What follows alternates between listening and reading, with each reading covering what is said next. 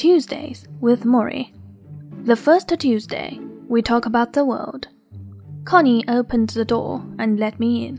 Morrie was in his wheelchair by the kitchen table, wearing a loose cotton shirt and even looser black sweatpants. They were loose because his legs had atrophied beyond the normal clothing size. You could get two hands around his thighs and have your fingers touch. Had he been able to stand, he'd have been no more than five feet tall, and he'd probably have fit into a sixth grader's jeans.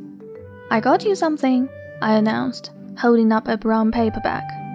I had stopped on my way from the airport at a nearby supermarket and purchased some turkey, potato salad, macaroni salad, and bagels. I knew there was plenty of food at the house, but I wanted to contribute something. I was so powerless to help Morrie otherwise, and I remembered his fondness for eating. Ah, so much food, he said. Well, now you have to eat it with me. We sat at the kitchen table, surrounded by wicker chairs.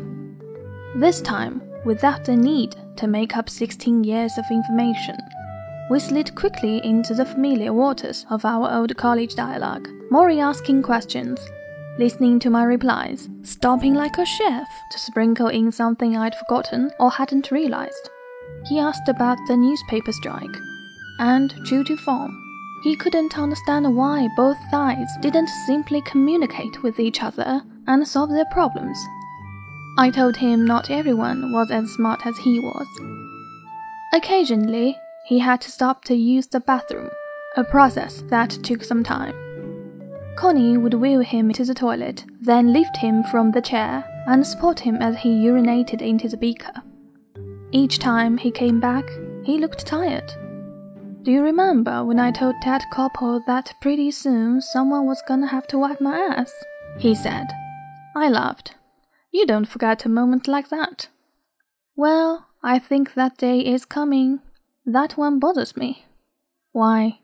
Because it's the ultimate sign of dependency. Someone wiping your bottom, but I'm working on it. I'm trying to enjoy the process. Enjoy it?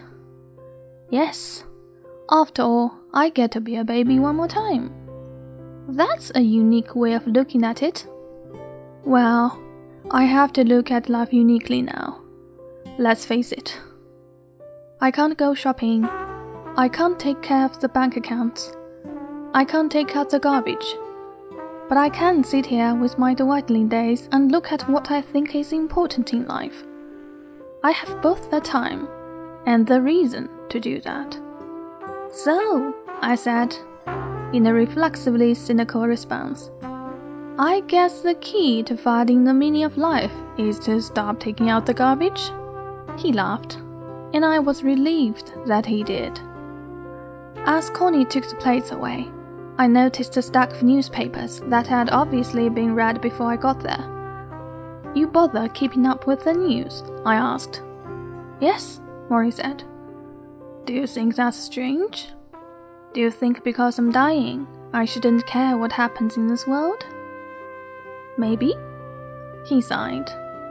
Maybe you are right. Maybe I shouldn't care. After all, I won't be around to see how it all turns out. But it's hard to explain, Mitch. Now that I'm suffering, I feel closer to people who suffer than I ever did before. The other night, on TV, I saw people in Bosnia running across the street, getting fired upon, killed, innocent victims. And I just started to cry. I feel their anguish as if it were my own.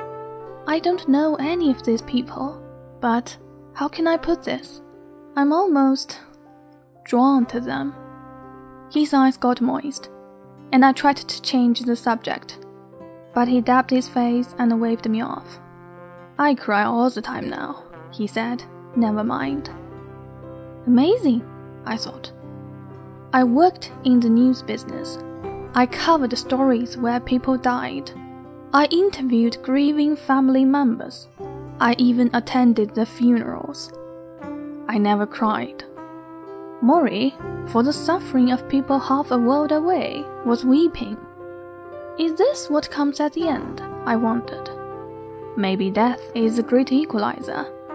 The one big thing that can finally make strangers shed a tear for one another. Morrie honked loudly into the tissue.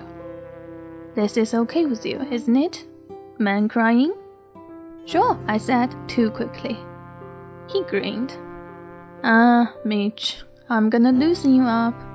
One day, I'm gonna show you it's okay to cry. Yeah, yeah, I said. Yeah, yeah, he said. We laughed, because he used to say the same thing nearly 20 years earlier.